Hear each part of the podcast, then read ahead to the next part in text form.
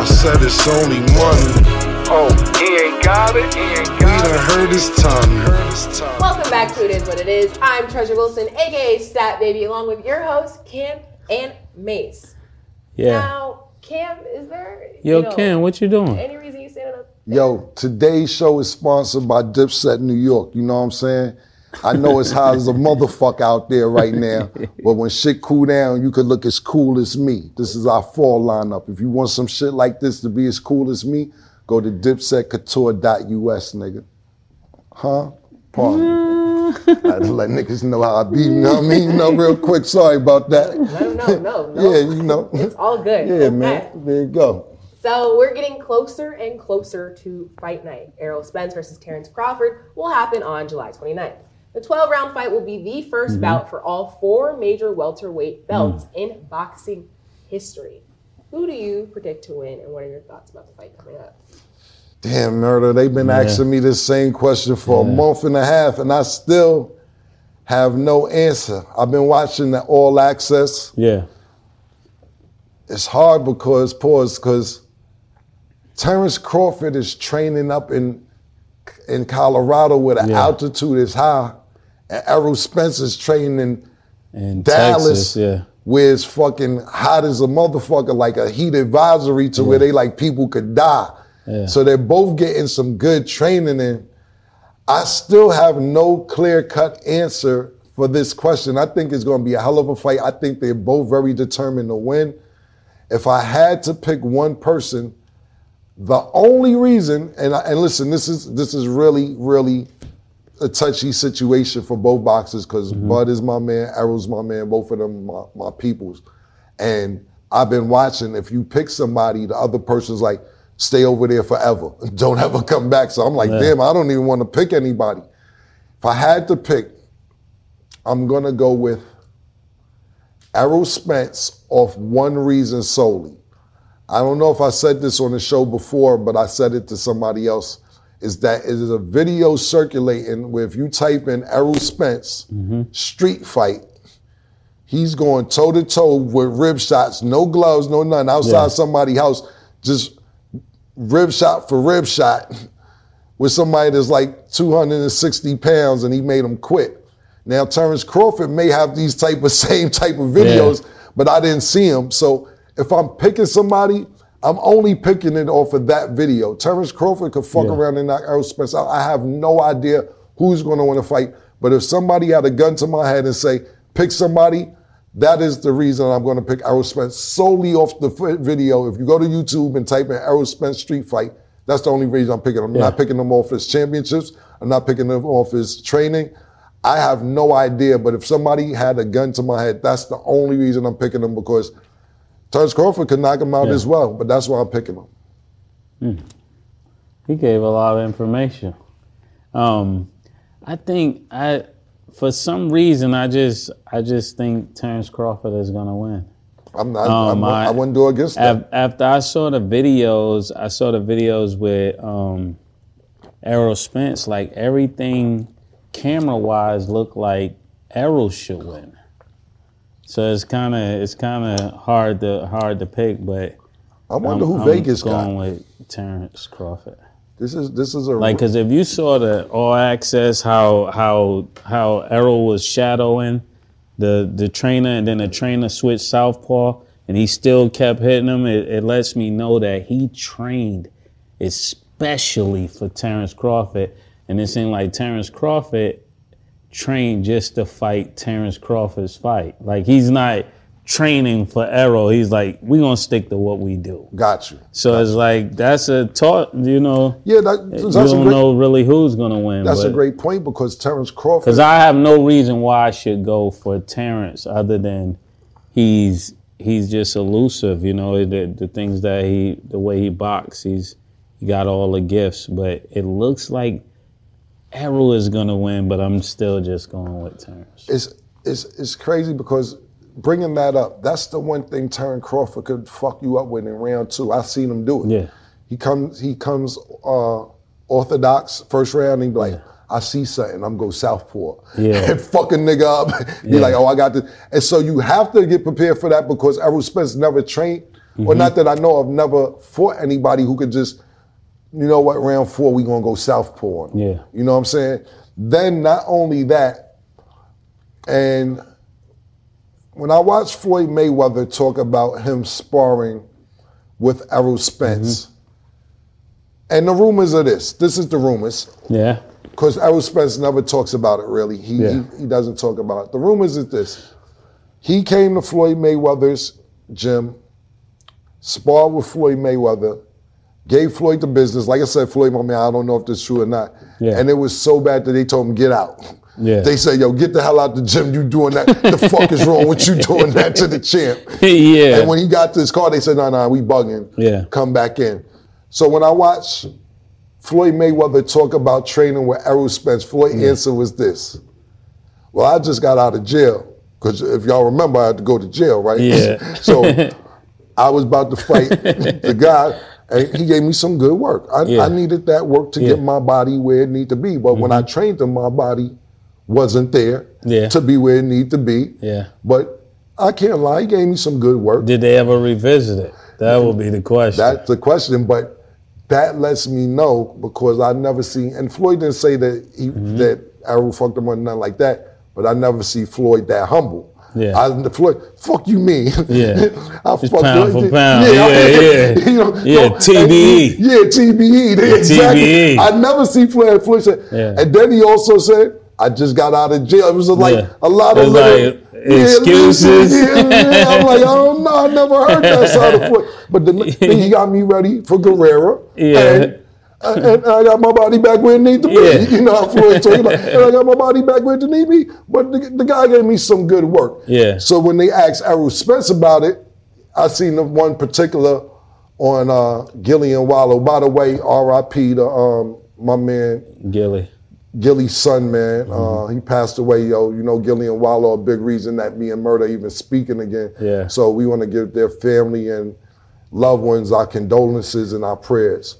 Yeah. Um, but I seen them on Gillie's show and Wallo's show, and they Gillie Gillie was amping. He's like, "Nigga, I heard you with Floyd ass, nigga. I heard you gave Floyd ass." He was trying to get him to say. Yeah, and he's like, then Errol kind of laughed Or. He said, "Nah, you know, he he said he just got out of jail, so you know, you know, you know, so, So it's like it- a win I can't yeah, count. Yeah, Yeah. exactly. You know, he said I just got out of jail, so so Gillie like, nah, nigga, they said Yeah. you gave him the business, and, and I was just like, I'm not gonna say, you know what I'm saying? Mm-hmm. So. At the end of the day, those are two reasons I'm kind of going with Errol. But if Crawford wins, I wouldn't be surprised. And but I love you too. I'm just going over those two things. I have no other reason to pick against you because if you knocked him out in the third round, I wouldn't be surprised, and vice versa. Yeah, when it comes to this fight, I, after hearing you speak, it really can't. I really thought about it. Um, that Bud Bud has been hurt before. I never seen Errol hurt, and that's that's the reason why I'm going with with Errol. I meant with um Terrence because I never seen Errol's hurt, so I don't know what he'll become if, things if- go if- that way. if. Especially when you're a forward foot person and you always fighting going forward. It's almost like when we saw Tyson had the box backwards. Right. He didn't look the same. You Right. get what I'm saying? Because he never had to go backwards. Tyson Fury, Deontay Wilder. Exactly. Yeah. When when those guys are put on the back foot, it's just it just I get what you're saying 100. percent It's like Like I saw Bud get hurt and I saw Bud respond. right, exactly. So I think Errol is a phenomenal fighter. He has everything to make Terrence Crawford quit, but I never seen him hurt. You know, Right. So when you talk about people being proven, like I've seen this guy get hit and want to fight more versus start dancing around and running around trying to get back. which I, I, I that's a great point. They never Mm-hmm. seen him. The the word is you never seen him in any adversity. Yeah, So I never the- seen him in no adversity. Like he had to weather through this storm. Like Right. I've seen Terrence get clipped and and say, "Let's go, let's Right? go." Yeah, right. You know what I'm saying? That's Right, a different fighter than Right. most people get hurt and it be all over. Right. I agree with that. That's a great point. Mm-hmm. But I will say this: I think that they both want to win so bad that somebody's going to get knocked out. Yeah, somebody gonna get hurt. Somebody going to get. I would. I wanted to go to 12 because this is going to be a spectacular fight. I hope it goes 12, but I see somebody wanting to win so bad Yeah. that they gonna get caught slipping. I slipping. don't see it going past ten. Yeah, I, somebody gonna get caught slipping. So I hope not. I would love to see a 12 round fight because I know it may be the first two, three rounds. I'm not saying it will be. It may be fucking Hearns Hagler and they come out going crazy the first round. But I see the first two rounds going a little slow.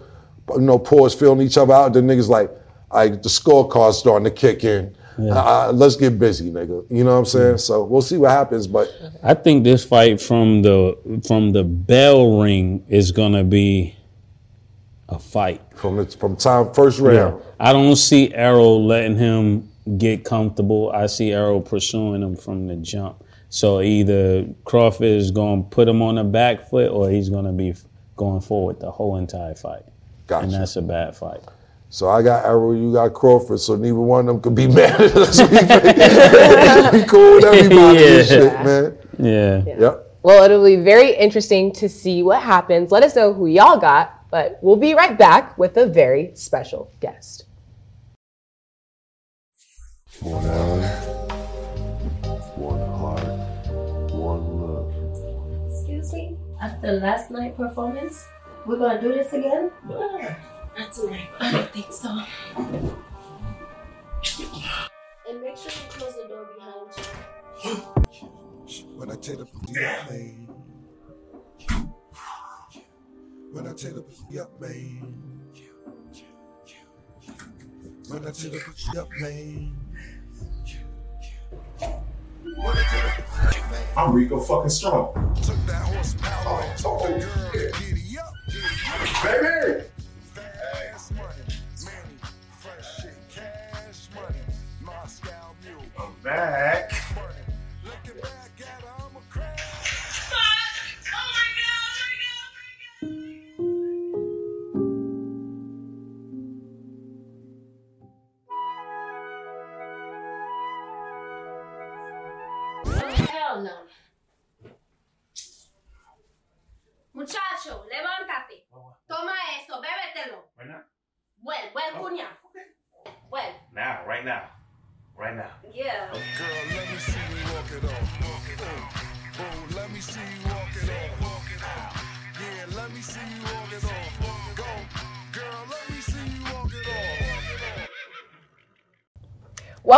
So today we're joined by a very special guest. He's a rapper, songwriter, actor, film producer, and a big contributor contributor to the world of hip hop. The Los Angeles native created his own songs such as It Was a Good Day, but was also a member of the classic hip hop group NWA that was formed in Compton. They created the hit songs such as Straight Outta Compton, F the Police, and Dope Man. The film Straight Outta Compton was then later produced by Ice Cube, which depicted the rise and fall of the group. He continues to create in the hip hop, film, and now sports space. Welcome, Ice Cube. What's Yeah. up, baby? What's What happening with y'all? Man? Oh, Yo, man, man, thank thanks you for so having much for Yes. coming, bro. Like, I'm not Anytime. gonna fan out or anything, but we appreciate you coming. Let me ask you something real quick, Treasure. I, I just you don't curse. Did she just say "f the police"? Like, like I just noticed that. I don't say the whole curse. No, I was just thinking like we've been 30 episodes and I don't think I've ever heard a curse. And you won't. Oh, so I didn't even know that. Yeah, that's Oh, it's- crazy. It's fuck the police. He made. I just wanted to get that out the way. I didn't even pay attention to that, man. Yeah. Yo, Q, thank you so much for coming, man. Anytime, man. I love what y'all doing here. Oh, thank Yeah, you so much, man. We appreciate it. So look, I'm gonna jump right into it. It's been a lot of things going on that Mm-hmm. you've been circulating as far as you and the NBA with the big three. Yeah. And you've probably, not even probably, you've definitely been doing big business on a high scale longer than anybody in this building right now. And you all, you say lately, they know what they're doing behind the scenes, and everybody knows what they're doing behind the scenes. But for the average person who may work at McDonald's, a 7-Eleven, a Dunkin' Donuts, or doesn't understand ad revenue or um, sponsorship or anything like that, they may not understand what you're saying when you say what they're doing behind the scenes. What exactly do you mean when you say that the NBA are doing things behind the scenes to, you know, stagnate the big three? Well, you know, when you got when you got a league like this, the biggest uh, revenue is media and sponsorships. You know, Right.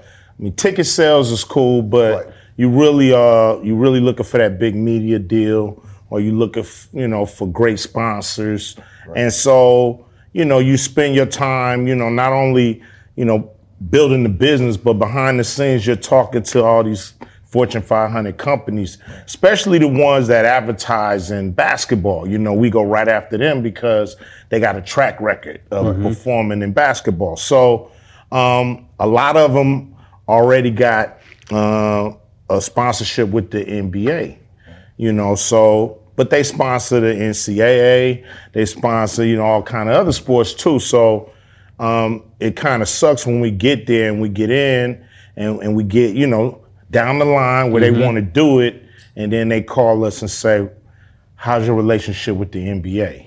And um, and once we got to tell them that you know it's not it's not totally 100 with the NBA, then they start to backpedal and say, you know, if y'all can work that out, then we can do a deal. Gotcha. You know what I mean? So that's happening too many times to count. You know, in seven years, it's countless of times. And then what what you run into is that the pool of of of sponsors that deal in basketball starts to get narrow. You know what I mean? You can't just go to any company and say, "Hey, yo, uh, you know, invest in the big three or, or sponsor the big three when they don't do basketball. You know, you're mm-hmm. going to Gatorade, you're going to Nike, you're going to Geico. You know what I mean? You're going to mm-hmm. all the people that usually do it. And so, you know, that that kind of that kind of hurts the league. We can't grow as fast. Gotcha. Yeah. Do you think that your league being in direct competition with the WNBA may be a problem why the NBA treats y'all like that?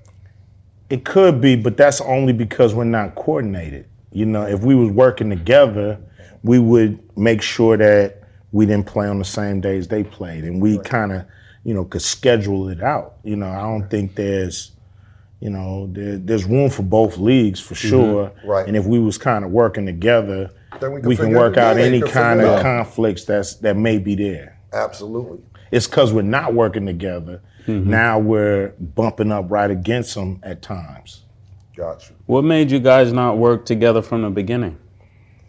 Um, they didn't want to. You know, when we first thought of this, you know, it's like, yo, if you're on the block and we coming Yeah. through with a product, we want to talk to the people that run the block. Or it might be a problem. You know what I mean? So that's what we did. We went bearing gifts. We said, yo, we're gonna start this. We want to give you guys 10% of the league for no money, just Yes. just cooperation. And they they said thank you, but no thank you. And we told them we're gonna do it anyway. And um, and so we proceeded to do it. And you know, at first they was cool because they thought it was gonna be like some bullshit. You know, Right, Yeah. they thought it was would gonna fade be away. yeah, some nigga shit. So then they realized, oh damn, this is this is good. It's it's it's, it's definitely professional and it's it's it's got class to it. So from there, that's when they start telling some of the people that that that's analysts but was playing in the big three, like you know, I don't, I don't want to name them names, Yeah. but he was telling them, y'all don't mention the big three when you're on the air, t- when you're on the NBA telecast or broadcast. Do not mention the big three, and that's where it kind of started. Have they have they asked you anything like what what will make it become cohesive together? Like is it a percentage or is it Nah, they just look at us as competition. Um, and you know that's the problem. We're not competition. You know, Yeah. you look at what we're doing and what they're doing, they make billions of dollars every year. We're just six years into it, so we think we're complementary. Right. And by them labeling labeling us competition, there's bylaws in their owners' agreements that Yeah. can invest in the competing league. So a lot of NBA owners want to invest in Big Three, but they can't because of that clause. that clause. But they can invest in slam ball. They can invest in pickleball. They can invest in and a whole uh, bunch of you other know, shit. yeah, man. A whole other bunch of- NFL, a whole bunch of MLB, shit, soccer a whole bunch league. of other shit that black people don't own. Yeah. There you go. That's that's what you. Yeah, let's get said. to it. Let's get to it. I was waiting for that. That's basically what you're saying. Yeah. So let's let me ask you some questions about the big three. So the quality of the players in the big three, because I watch, I'm, I'm a big basketball fan. Me and Mace used to play basketball. Uh, went to college, then we. I still play Cam. Yeah, I don't know. I get. I don't know what in the forty and over fire league, firefighter league, or whatever you play at. Let me ask you this. So, do you hold like? Because that's that's the one thing I was thinking about the big three. I'm like, why isn't city related? Why isn't like? Why mm-hmm. isn't the L.A. whatever team or Seattle whatever team or New York whatever team? What was the f- formula of forming teams? Well, we you know we thought of the league as you know, like you would think of UFC or NASCAR. You know, the we wanted to start this and be able to pivot fast and be able to do things and make sure the league worked. Right. Mm-hmm. You know, and before we start selling teams off. So now we're in a position where it definitely works. People definitely see, okay, this league is viable. Now we, we're in the process of selling teams. So you will have, you know, a Miami team or a New York team or, you know, wherever we can, you know, find the right owners with the right plan. Because, you know, you can have the team, but you got to have a plan for how you're going to, you know, affect the city, how you're going to do with the young three.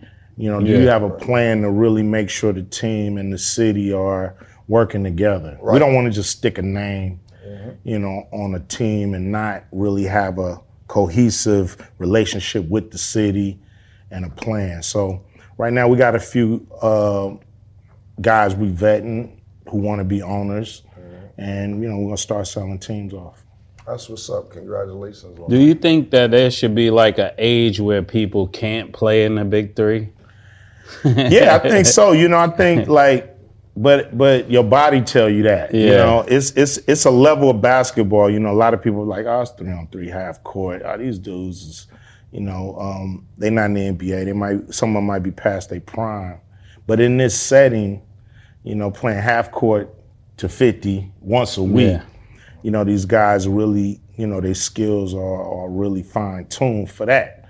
Now, some guys, yo, Mahmoud played, he was 50 something, Yeah. he played. He was still able to to give work to the 20 somethings, you know what Yeah. I mean? And so we got some guys that's Tino in their 20s who can't who can't play at this level. So it's really a level of basketball. Either you can do it or you can't. And what's different with the big three and five on five is three on three, you got to have all skills. You can't be a specialist. You Yeah. can't be a three point guy or a defensive guy or a rebounder. You got to dribble, pass, shoot, and defend, or you're just gonna get exposed out there. So, it's guys that can do all that, and they they do good in the league, and it's guys that can't do all that, and they they don't. Right. Let me ask you this. Now, y'all are paying players. Mm-hmm. Do you hold them to a standard of being in shape, or is it a drug test? Or when you come in, you saying, "Look, you can't cheat the fan," and especially that we're paying you. Are y'all gonna be in shape when the season starts and throughout the season? Do you hold them to any type of standard of being in shape, not to cheat the, the big three fans? Yeah, you know, and it's not just me holding them to that standard. They teammates Right. Yeah. hold them to that standard. You know, people think it's it's you know, uh, not to easier to off, play. It's like your motherfucking money. So Yeah. niggas is like, yo, don't come in here bullshitting when I'm paying you. You get you what I'm saying? they'll, you know, if they're not ready, they get cut. Dudes, Gotcha. you know, release them, bring in other Okay. guys that's ready.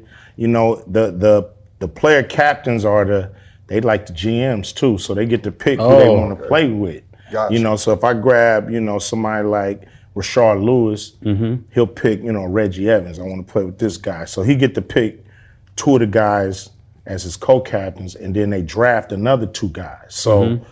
you know, if, if nobody working out, if it ain't working out, they send you back to the draft pool, Yes. pull another player, and you know the competition stays high. Um, you get paid more if you win than if you lose, so that Yeah, that makes niggas That's play. incentive yeah, well. that's Exactly. incentive to be in shape and play. And if you if you don't come in shape, you going your tongue is just gonna be hanging out when it's twelve to six. You know, because it's Yeah. it's still the same size as an NBA court.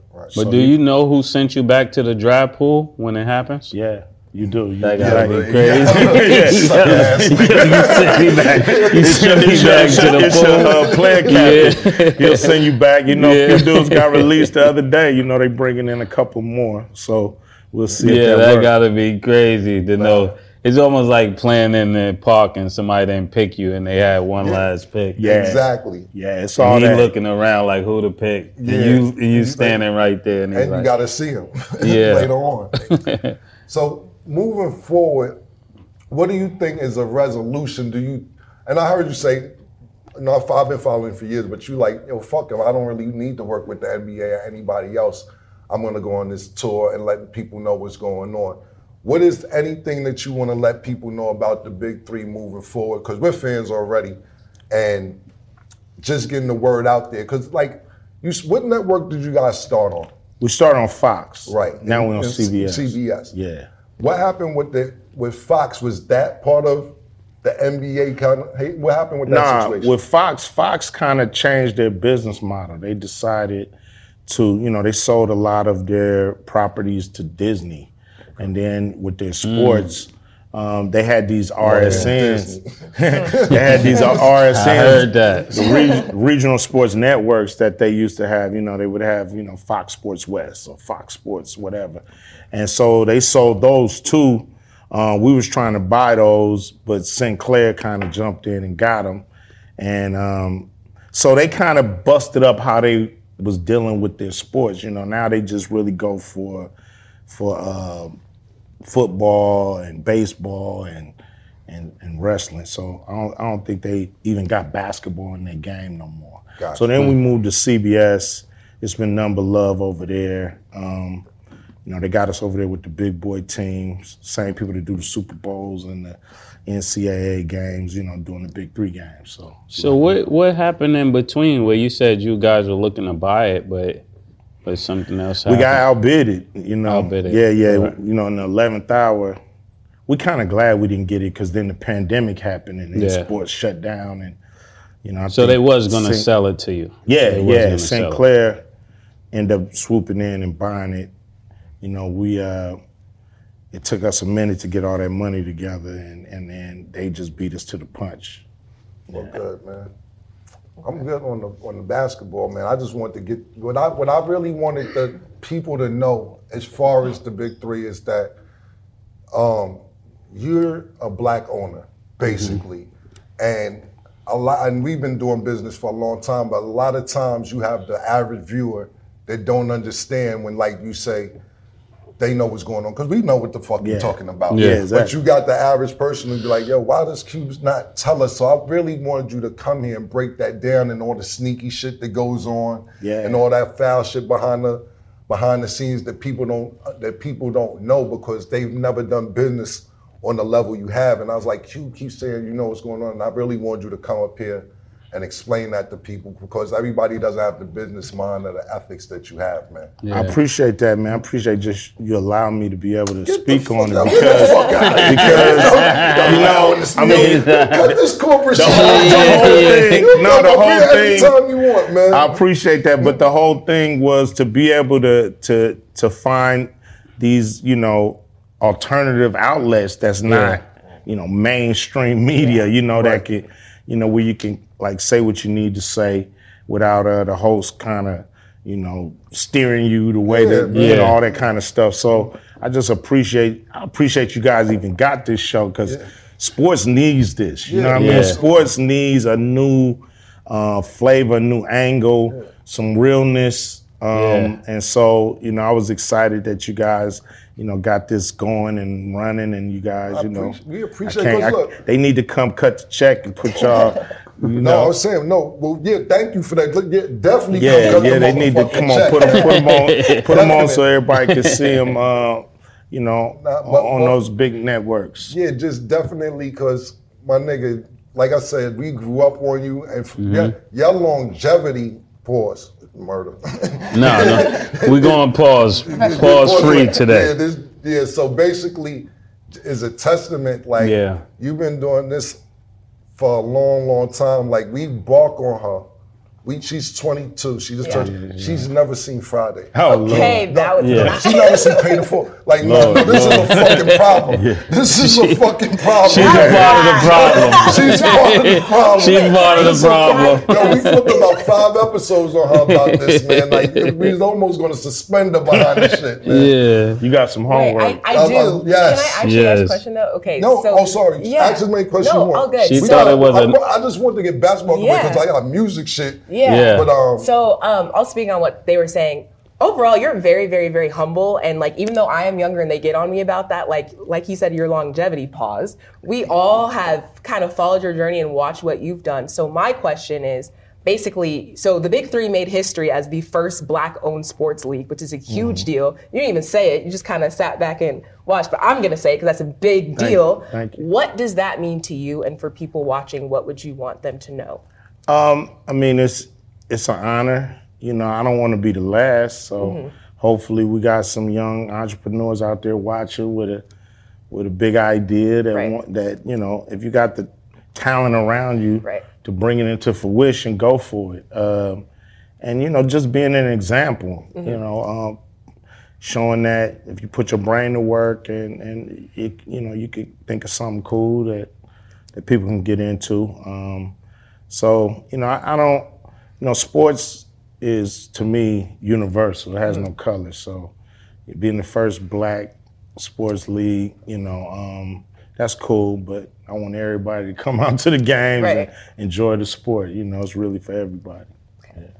You got anything else? Yeah, I had a question. Yeah. I, I Well, mean, definitely, I I'm, definitely I'm had. cool on the mu- on the um sports. I, Music. Yeah. on, the, Alright. on sports, I'm I'm ready to go music crazy. But Yeah, so anything I wanted to ask one uh, question before we go deeper, pause into the into the music. Um, one thing that I was I was really um, admiring is that when you started in music, like the way you switched to um, movies, then doing this. What what was your brain thought in, in, in doing that? Shit, man, John Singleton. You know, John Singleton, a director of Boyz n the Hood. He discovered me, man. I wasn't even thinking about movies. You know, when Yeah. you when you like in the game, you're just trying to be the best rapper in the world. You know what I mean? You ain't really thinking about nothing else. So, um, we, you know, he had got me, you know, just focus on the movie, and and um, he, he invited me to his house one day. We watching movies. He's showing me, you know, movies and shit. He, that's all he did was want Yeah. to show you different movies. So um, he just asked me one day. He was like, "Man, when you gonna write a movie?" And I was like, "What the fuck?" It's like, man, I, I uh, you know, I hadn't even thought about it. You know, I'm like, I'm just now figuring out that you know I can act and shit. I thought you had to go to Juilliard or some kind of school for that. And so, um, he said, "Man, if you can write them songs at vivid, you can write a movie." And so it put a bug in me that like, oh shit. So I looked at the script and I'm like, yo, this format is pretty easy. Like I can think of a story and start writing. Yeah. So I went and bought a computer that day, like, and just I started writing. And um, the first movies I wrote was whack. You know, they was just was garbage. He was helping me, but they wasn't good. And then the third one I got to was Friday, you know what I mean? And that was one that was like, damn, this actually can be a movie. You can actually Right. shoot this. So um, it was really John Singleton that kind of put that bug in. I seen your start. audition tape for Boyz n the Hood Yeah. too. The first Yeah, time that- when That first one was yeah, yeah, yeah, Yeah, they- they- he- he's like you didn't take the shit serious. I didn't. Right. Then you came back and and you nailed Doughboy. I didn't even know it was him. Yeah. You know, like I had met him a year or two before that. And then my manager was like, one day, she was like, oh, yo, somebody want to put you in a movie. And I was puzzled. I'm like, what? I ain't, I'm no, Yeah. no actor. What the hell? And when I get there, it's him. John sitting there like, yo, remember me? And I'm like, yeah, yeah, I do remember you. And he's like, man. So we went in for the audition. And I pulled the notes out of my pocket, the size, and was just reading them, and I was just whack. Yeah. And um, he looked at me. He was like, dude, you're terrible. And he said, uh, he said, he said uh, it- it- I'm gonna give you one more shot, Q, because they, they want me to bring in some actors, you know. And I'm gonna give you one more shot. Go home, read my script, man. 'Cause I know you didn't read it because I can tell. Right. So read the whole thing. Come back tomorrow. We're gonna give it one more shot. Right. So when I got home, I read it and I was like, oh shit, that's about our neighborhood.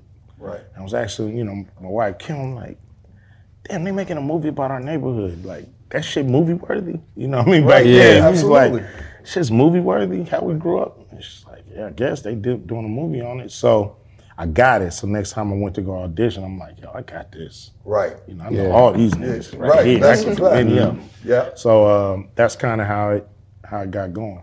Dope. Movie game. That's crazy because I got Cube in my top five um best rap rapper actors. Killer's in my top five too. Yeah, yeah. You And I know, appreciate I'm yeah, nowhere yeah. near Cuba. I got about Killer, two and you- a half nah. movies. No, but when I saw the Thank movie, man. when I saw it, I was just it. like, Man, yo, That was cool, man. That was, that was nice of you, man. You being nice of me, man. Thank you, bro. I ain't nowhere near Cuba, nigga. yeah. When I saw Killer in the movie, I almost teared up. I said, yo, He he really, speaking. he really believes that. so your Nah, you movie was was great. like that too. I was just like, wow. Movie I did, we we it's based on Harlem. I couldn't Yeah. fuck that up and go back Man, home. like Same thing. it was it's amazing. Not, So that's the same. That, that, yeah, thank, it's that kind of the same same thing. with that you just said. It's like Your neighborhood. it's, it's the neighborhood, and then we did it for our neighborhood. Let me ask you this: How accurate is the movie Straight Outta Compton? Straight How out of close to it? Compton is is is very accurate. As accurate as you can, you know, take ten years and try to shove it in two and a half hours. Gotcha. So, you know, you have things you have to summarize because you want people to to feel what it felt like, and also, you know, you're you're, you know, you got a movie, so you gotta, you know, introduce the characters, you know, put them in some shit, get them out some shit. You know, that's that's basically movies. Yeah. And so um, you got to follow those movie um, beats, and they got to be dramatic, but but everything happened. You know, some things may have happened in a week, and we put it in one scene. See what I'm saying? So you got to kind of scrunch things together to make sure you get the whole story. You know, but you know, basically, we wanted to tell a story, a universal story, because if not, you know, it's just rap movie shit. You know, and people's like, "Yo, it's a rap movie." I was like, "Nah, it's it's bigger than a rap movie." So we wanted to make a movie about friendship, uh, break up to make up. You know, David versus Goliath, um, rags to riches.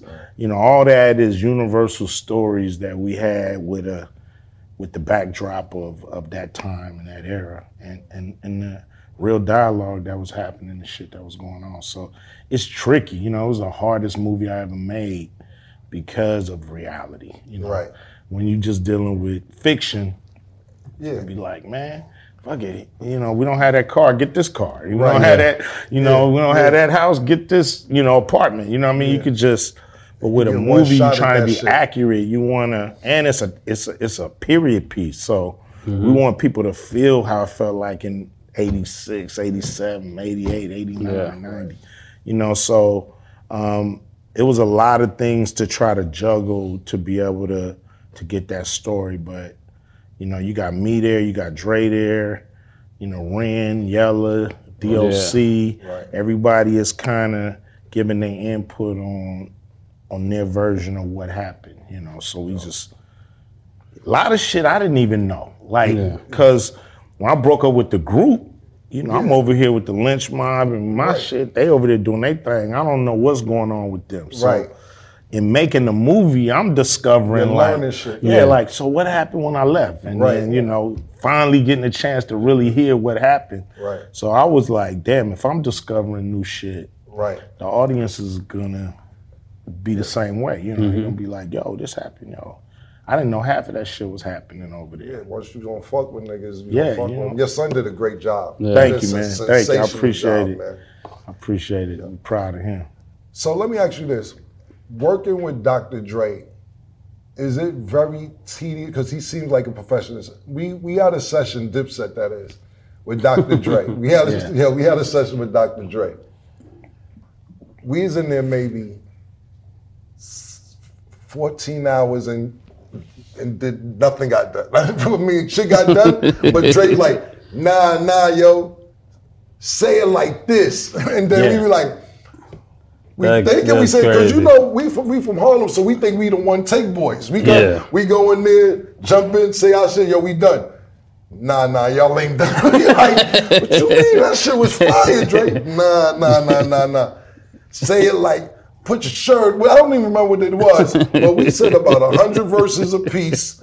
Then he wanted a girl's voice, and I'm like, yo, this process is kind of crazy. Yeah, look, you said we're not playing today. I'm just saying, but No, I'm just- saying I'm No, thinking you- as a Harlem nigga Yeah, I sitting there for know, I already 14 know. hours. Yeah, we walking out. No, that, that's why I'm actually. We only We had one out. had, yeah, we had one. No, niggas Dre, started Dre want to get every syllable right. Yo, we and he ended up wanna get- sneaking out.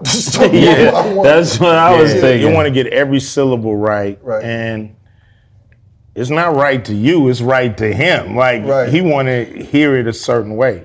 So, yeah, you gonna work when you. and he was working like that in the beginning.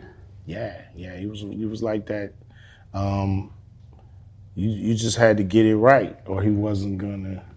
He wasn't gonna put the record out. It, it seemed like watching, like I said, just Mm-hmm. knowing watching the movie. Sorry to cut you off, murder.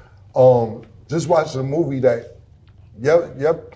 Since well, still to this day, your pen was always on fire. So they had to kind of favor what you said because Eazy wasn't a rapper, or Dre didn't know how to rap, and maybe Ren did. But it seemed like you were always the best writer. So that's why I was asking you, when you first started with NWA, did he tell you to make your syllables and everything? Yeah, right? I mean that's how you always been Since from Um, day one. Day one. Gotcha. And That's so, crazy. um, how can you argue with him? You know, especially after the hits start coming. You Right. know, um, But in the Boy- beginning, you didn't have the hits.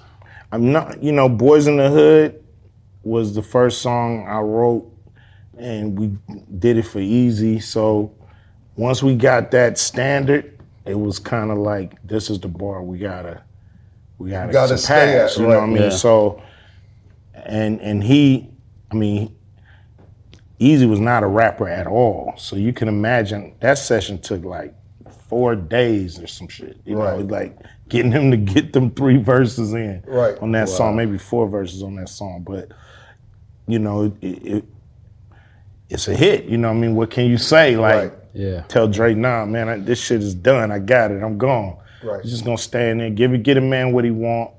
Um, you know, get a man what he want, Right. and, and then and then you know, after you do that, he'll probably call you back in when he mixing it and saying, "Yo, man, I need I need you to say these couple things over." Right. And so you're working with you working with somebody like that, you just gotta be like, "Yo, I'm a tool right now." You know what I mean? I just gotta get this man what he want Right. And um and just keep hitting him with ideas, you know. Keep hitting him with your ideas. See, some people get get in with Dre and they they freeze up. You know, they think, okay, this is Dre. He gonna have all the ideas, but he he want them. To come He, he wants you to come, keep coming with, with, you know. He don't care if it's whack. Just say it. You know what I mean? Give him the idea, and then you know let us let him chop it up. So. Yeah, you know, you're gonna work when you're working with Dre. You know, bring your bring a bring a lunch for sure. That's wow. So I was looking the other day. I forget whose uh, whose whose uh, show it was on. I think it's Hookah, if I'm not Yeah, mistaken. Hookah, yeah. Right. You think that you and I'm not disagreeing with Maxie, the number one dish record ever. Yeah. Of all time, Of you, all of time. anybody, doesn't matter if it's Jay Z, Nas, Kool Moe Nobody. Dee, LL Cool J. Which record is this? No Vaseline. Yeah, it's Child Yeah, Love. No yeah. Vaseline. It's- No, here's why. Yeah. Here's why I think it's the best. Right. Because you got one MC Right.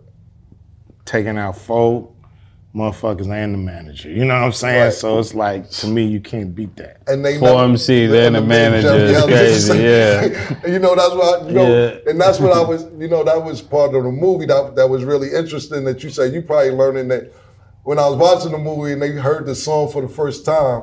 and It's good that they had Dre and everybody there. They said Jer- Jerry Heller went on a rampage in the house when, the, when, the, when the um, song came on. They wanted to sue and all type of crazy Yeah. shit. But it's a lot of diss records. Q number one ever. Number, Number one ever. one I mean, you know, I don't know, argue with you. I, I love a you know I love diss records. You Yeah. know? um, No, this but shit I don't think nobody Kumo had to really deal with that. Yeah, You that know, was a deal lot. with four MC one. and not, and not only that, one-on-one. they was on fire.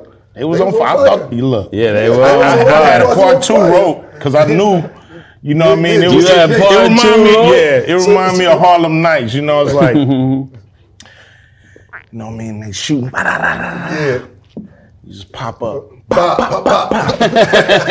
You think more, more of your shells coming. You Right. look up, they all laid. they You like, dead. whoa, okay, Now, all right. are you right? Because when, when I heard when I heard you say that, I'm like, I googled. I said, niggas did never know. They never really recovered from that, man. Yeah, they They never. they were to me in a process of breaking up. Like Dre was, you know, going through. This is what I end up hearing after the fact. You know, uh, in doing the movie that Dre, you know, shortly after I left, it started to get rocky over there with with Eazy and Dre, and so um, and DLC.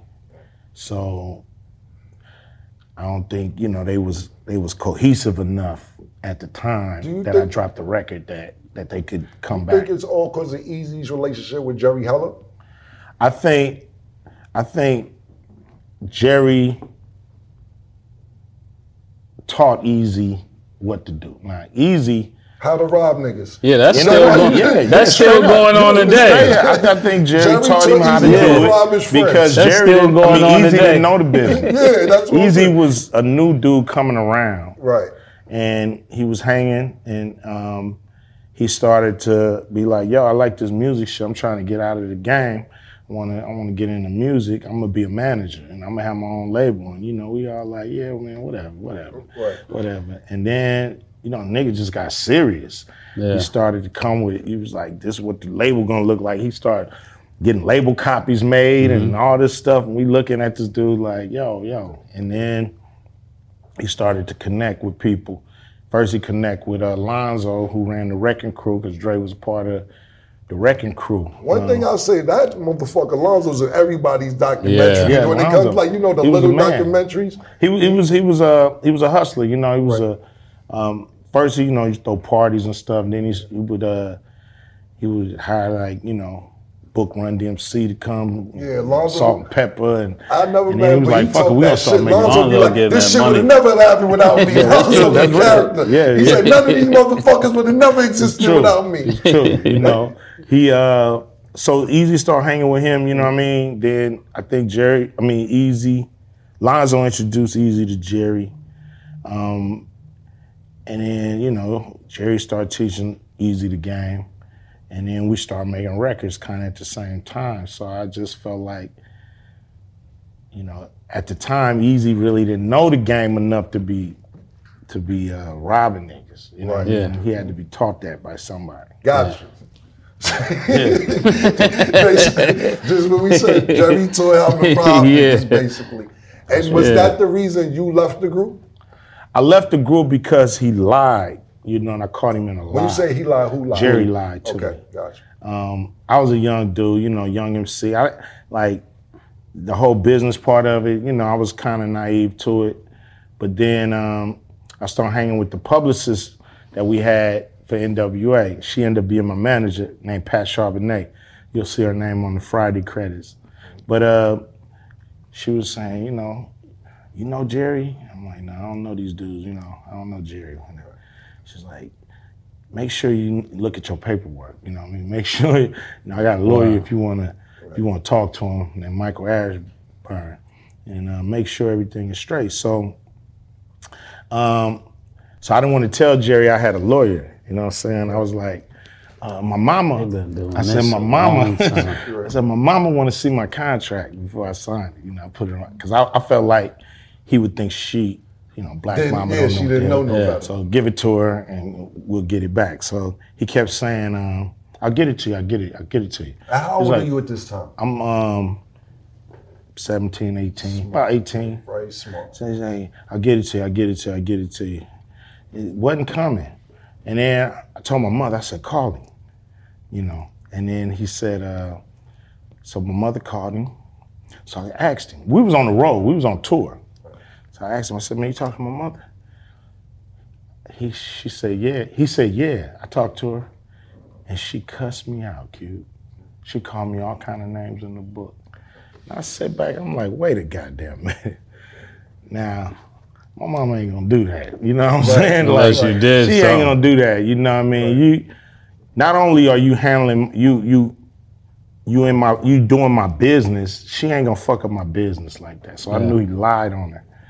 And so I called her and then she went off about him lying. So I said, okay, this motherfucker's a liar. If he, if he lie on my mama and don't think I'm a Yeah, double that's- check or Right. you know, Yeah, he's you're not gonna talk to fucking your mama at scumbag, 17 you know? years Yeah, you a scumbag, you know what I mean? So I said, okay, I can't trust him. If you lie on your mama, you can't trust him. So they wanted us to sign the contracts while we were still on tour. That's when you seen the scene where I'm like, yeah, I ain't signing. So that was That real was in real the when you said why movie. the, why, the- why the room's so dark and all Yeah, that. all that, all that, because we was in Phoenix, Arizona.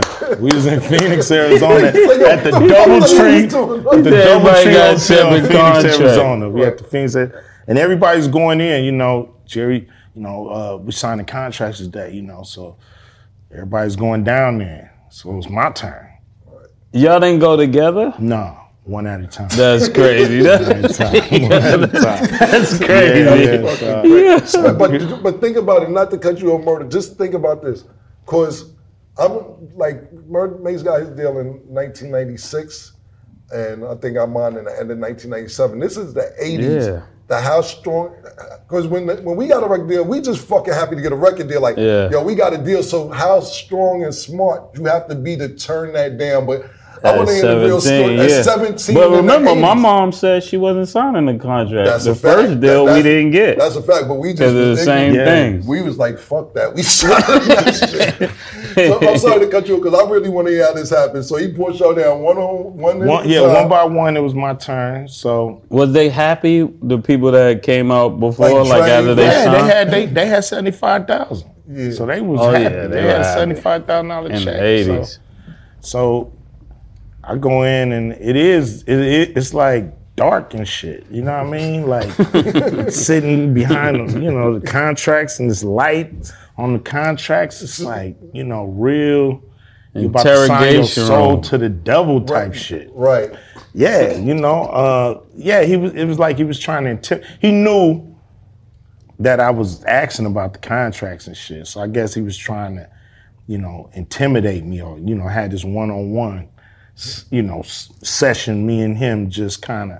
He was just gonna convince me to sign his contract. Right. So I sat down. He was telling me, you know, the record is doing good and it's great, and we got you know just money for you, and everything is great, and all you need to do is sign this contract. And I'm like, I said I can't sign the contract because I don't know what's in it. I've been trying to have you get it to my people, and you won't do it. So I need to see what's in that contract before I sign it. And he was like, um, This you know, we got Yeah, seventy-five thousand dollars for you, Cube. I said, I said, well, ain't that my money anyway, whether I sign it or not, because the record is out. right. So that's my money anyway. Uh, oh, no, I can't give it to you. Eazy said, do not give it to you unless you sign. Said, He said, "Eazy said, "Yeah, though." Eazy said, I can't give it to you unless you sign. yeah. was crazy. So I just like, well, all right, man. He said, you're not gonna sign? I said, I can't sign it. I don't know what's in it. I don't know what I'm signing. Like, mind you, I just got up. on the fucking record. Yeah, got I'm sorry walked for out. ad lib. I'm just thinking and he like putting that. you against Eazy Yeah, from No, the but rip. not rip. only down. that, he's writing easy Yeah, shit. Eazy yeah, kid, you're right? right. So go ahead, my fault. I'm sorry. Yeah, yeah, you know, so I just got up and, and, and left, and um, then it started to get around to the group that I didn't sign and shit. So we was on our way to the show. It was in the, it was clowning my ass in that car. You know, it was in the van. Everybody's like, man, seventy five thousand. I don't give a fuck what that shit say. I, I'm, I want my money. Like it was all talking about what they was gonna do with their money and shit. I was like, they thought I was a dummy. Yeah, You know what I mean? I was just taking that shit on the chin, rolling. yeah. You know. And then that's, but that's to the point what I was saying Yeah. is that he's writing all the shit. Everybody, I guess, outside of Ren. DOC was writing. Okay, lot, DOC too. was writing. Yeah, too. yeah. So, But they saved between them me, for DOC, and last, so it could be harder for them to say no. Listen, Yeah. that, but that's that's what I was they did a about. skit about it and all kind of shit. You Yeah, know, that's it. You they know, did listen, all kind of shit I telling was, me about that. yo, I, so when America's Most Wanted came I used to go to Inglewood in the summertime to um my aunt lived in Inglewood in, in Cali off La Cienega and Evergreen. So when that shit came out, that shit I was went back home and when the summer was over with khakis and shit on. And I I- it's like, kid, what the fuck are you doing, man? I said, yo, my Yeah. nigga, fucking Q got this shit going crazy, nigga. I'm like a Cali nigga because I was going out there in 1990, 1991. Yeah. Like three year, three summers in a, in a row, I was going to Inglewood. And you had that shit in a smash. And then I was a real NWA fan too on um, the album you wasn't on. And I'm like, oh, they going hard because nobody ever knew your name. And I'm like, who the fuck is those shit? They they start calling and I'm like, oh, they kind of going crazy on Yeah. Q right now. Yeah. But I like that album too. I'm not gonna lie. then you came Yeah. back and I'm like, damn, man. Like See, I wasn't gonna diss them. Like, Right. if you listen to America's Most Wanted, I don't all, mention no. NWA Man, at all. Yo, straight up my shit. Once upon a time in the pro, all that shit, I was out there. Yeah. So you know, I was kind of out there. Every call playing, that shit was going crazy. So when I came, like I said, I came back home wearing khakis and all type of shit, Converse. And niggas thought I was fucking crazy for about two, three months. Yeah, it's- when I a- came back home. Yeah, it's infectious, man. You know what I mean? You get around there and get around them folks. Absolutely. Yeah, you start. So what about um? Was I, I, I know I always see um Dub C with you. Yeah. At your shows, everywhere you go, whenever I see you perform, or sometime we be at the same place and I, just different times. Is the West Side Connection still together sometime? Nah, nah, we don't get down like that. You know, it's just me and Dub. Me and Dub, we from the same neighborhood. So Okay. We grew up, you know, right around the corner from each other. Yeah. So we always been down from day one. And um, I just happy he's still, you know, hang out and go out with me. He his own artist, but he, Right. he still go out with me. Mhm. And uh, you know, we've been all over the world together, so it's been a great thing. So what, like y'all, don't, it's a problem with Mack? Yeah, it's a problem. You know what I mean? It's it's uh I like you know, it. it, it, it's it's a thing problem. where where uh, Modest as a motherfucker. you know he you know it, it, it's just a violation that that can't be uh that can't be overlooked. Okay. Yeah, Okay. We'll leave it at that. You want yo, you mind sticking around for one Come of the on with topics? it, man. Yeah, man. All right, I'm cool. having a Let's ball. Okay, so we'll be right back with more questions.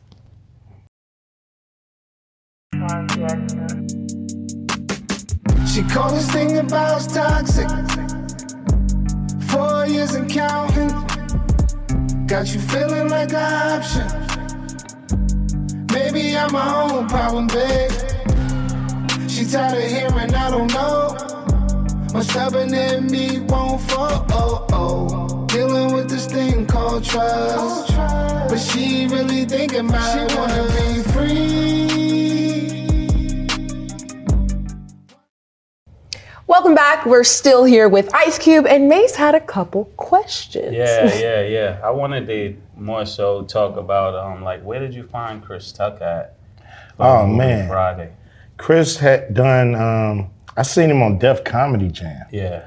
And um, when it was time to do Friday, actually, uh, uh, DJ Pooh was supposed to play Smokey. DJ Pooh, he wrote the movie with me, and he plays Red in the mo- in the movie. So he was supposed to play Smokey. New Line had a problem with that because he had never done a movie before. Yeah. And then Chris had just done House Party Three, but he they didn't use him like they used him like half a second. didn't know he was in it. you just Yeah, he, me. like half a second. And um, I said, they underused that dude. And and so when it was time to do Friday, when we was looking for people, they was telling me, you know, try Tommy Davidson and try these other people. And I'm like, nah, I want somebody nobody has ever seen before because he's gonna feel like he's from the neighborhood, you know, like Right. Smokey. And so I said, man, I seen this kid that I know he could do it, uh, named Chris Tucker. And they was like, who, who, who? I said, man, just get him out here. Let us do uh, um, a screen test together. You know what I mean? Let's do some scenes together. Yeah. If it don't work out, then, you know, we could just send him back home. And so they agreed. Then we sat down. I mean, it was funny from jump, you know. Yeah. And then they was like, yeah, yeah, this kid is like a new kid. And I'm like, he already been in a New Line movie? And they was like, which one? I said, fucking House Party. He's like, oh, yeah. Okay, he could do it since he's been in one of our movies before. before. So that's kind of how Chris got it. Let me capitalize on what you were saying. Yeah, I was. I wanted to say what what made him when it went so well not come back and do like Friday too. Um, I don't really know. You know, it, it's like we didn't decide to do the second Friday till like five years later. I actually wasn't gonna ever Oh, do yeah. a sequel. You know what I mean? I was just like, that one is like, he was super gone by you that. know time. that, So the you know classic that, sometimes, it's classic. yeah. Leave it alone. And then um, New Line was bugging me, yo, is it a sequel? You think you could put, you know, is there something? I'm like, yeah, I can think of something. And then I, you know, I had a whole concept. Then I then I realized he wasn't going to do the second one. You know, at the time he said um, he didn't like pushing the marijuana and, I just and then seen the that. I just profanity. seen him say that. And so um, Niggas I was like, damn. I was like, damn. You know, like this is not gonna work. Religious. It's not. hey man, hey, don't, don't blame God, man. Don't blame God. know, Mr. Pastor right yeah, yeah, I know, I know. I say you can't blame God for it. But uh, but it's cool because I was like, yeah, you know, we can't be on the block without Chris. So we, I gotta take this off the block. Yeah. And then I was thinking, okay, you know, Craig has a crazy cousin, like we all got crazy ass cousins. So Yeah. we're gonna go out there and deal with his crazy ass cousin Day Day. So then that's how Mike Epps, um, you know, I, I- I saw him at a, he was doing stand up. I was like, that nigga crazy right there. Right. Yeah. Did you and DJ Pooh fall out over the movie Friday at any particular time after Nah. it was over? DJ Pooh, what happened was um, when it was time to do the sequel, uh, it was a situation where where um, something happened with Pooh and, and his contract when he first signed the contract with New Line. So it was a situation that we cleared up. Um, and so, you know, me and Pooh are cool to this day. We actually, you know, I was actually having them help me with the, the fourth one uh, until, you know, New Line, you know, they they didn't want to do it after we got it done. But yeah, it was an issue with his contract when he first signed with New Line. So got that cleared up. Gotcha. Yeah. Yeah, and my and my last question I wanted to know since it's 50 years of hip hop, just looking back all, over everything, recapping everything that happened between East Coast and West Coast. Yeah. What it what um what's your outlook on it looking back? Um, I think it was something that like what could have prevented it? What all that type of stuff. I don't know what could have prevented it. You know, I think, um, you know, it was just a kind of a territorial thing in a way. Um, I think when it first started happening, it really started happening when the West Coast started to blow up. Um, It seemed like it took a lot of attention away, and it was like some industry folks that was not liking that, you know. Yeah. So it was a, it was kind of a, um, a, a theme going around, like, yo, let's keep it real. That keep it real, that keep it real uh, term came out of the East Coast West Coast beef because it was kind of like, yo, what we doing on the East is real hip hop. What they doing over there is just like gangbang music, you know, and it was kind of being discredited by the industry. Um, that was bubbling before Yeah. Biggie and and uh, Pac got into it. You know, I remember Tim Dog did a record called "Fuck Compton." Yeah, from the like, Yeah, we used to dance in the Yeah. parties. Yeah, I was like, whoa. You know, we we didn't understand where that was coming yeah, out from. of nowhere, because you know what? And and, and We I, were I was young. I was, kids. yeah. I was about to say we was probably 10, 11 years old, but y'all was y'all whether y'all know it or not, y'all was a big deal on the East Coast. So it got to the point where niggas on the East Coast just I take it as a Yeah. ten year old or eleven year old like, oh they can't take it no more. This is the only way to get back at them because Yeah. we loved what y'all guys was doing as well. I mean, we love the East Coast. Our, our favorite groups was all East Coast groups. You know what I'm Right. saying? Our Yeah. favorite groups wasn't West Coast Right. groups. It was, you know, um, EPMD. It was, you know, Run, DMC, uh, Rakim, KRS. Yeah. You know, those are our favorite groups. So when that came out, it was like, whoa. And then there was a couple other songs that kind of came out in that vein. Uh, I think Masta Ace had a song called Slaughterhouse, you know.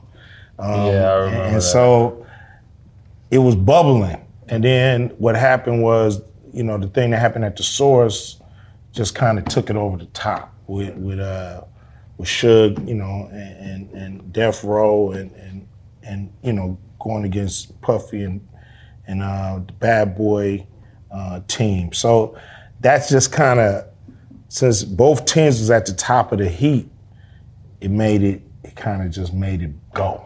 You know, made it blow. Um, we did Westside Connection because we felt like okay, our our legacy is going to be erased. You know, we we had a blip of, you know, six seven years, but that that all would be erased if we don't like put a flag in the ground and be like, yo, this West Coast, this is us. We did have an impact in hip hop because the whole industry we felt was on the East Coast. You know, it's like you know, on TV raps, BET. It's like everything that we needed was On the East on the East Coast, and we felt like, yo, if if, if we got this sentiment going and we don't we don't put our flag in the ground, our whole our whole time that we bubble might get erased. Gotcha. You know, so that was kind of our our take on it, and um, I'm glad we passed that. You know, I think Yeah.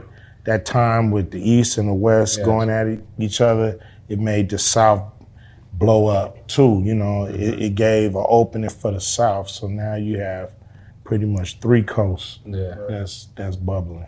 That's And- that's really good because and not to cut you No, off, go ahead. Kim, My- my- my- but I was thinking about that as you was talking because I could remember those times, and it's funny how on the East Coast we think in the same way, the, the exact opposite, but the same way. We're thinking, well, they got we got the um we got music, but we got to go to LA for everything.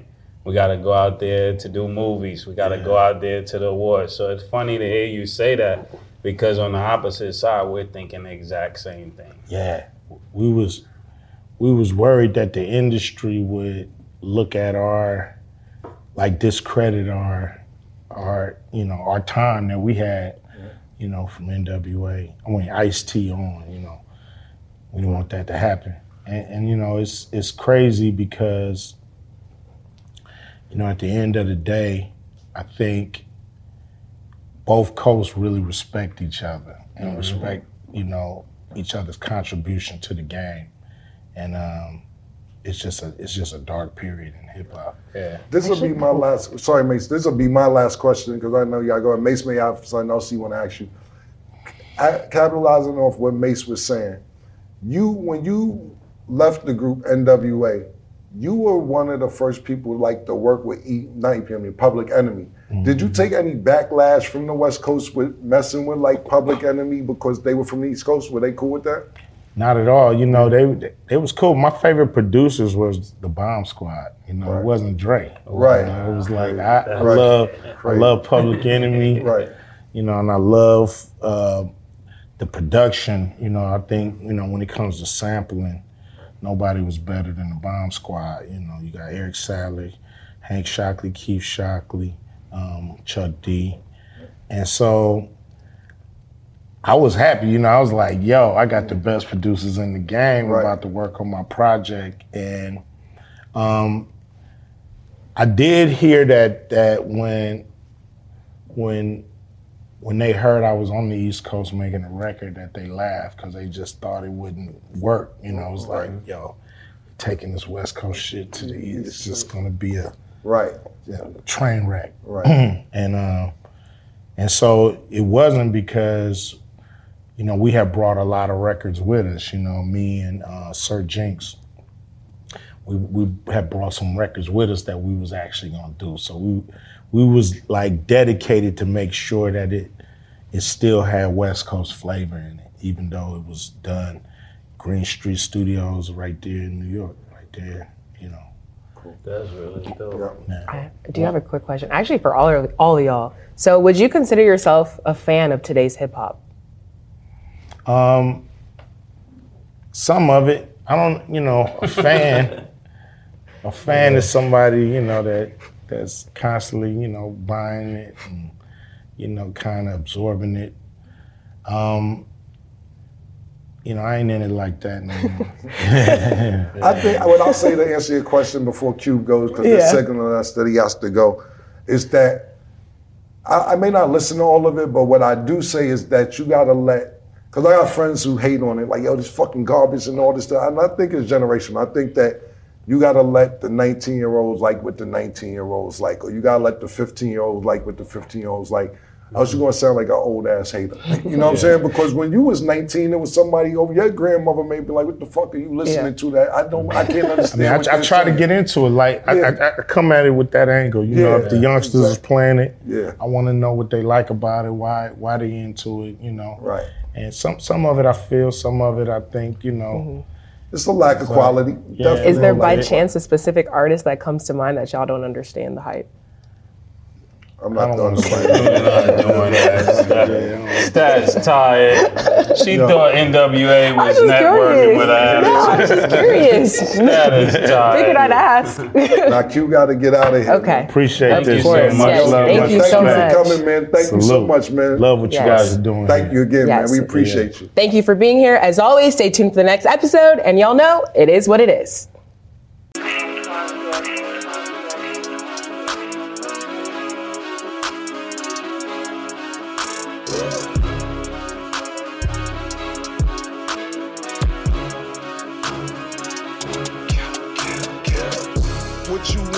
Nigga? Everything, nigga, super size. Two big necks. Like when they doing them two for five. In the drive through in the black.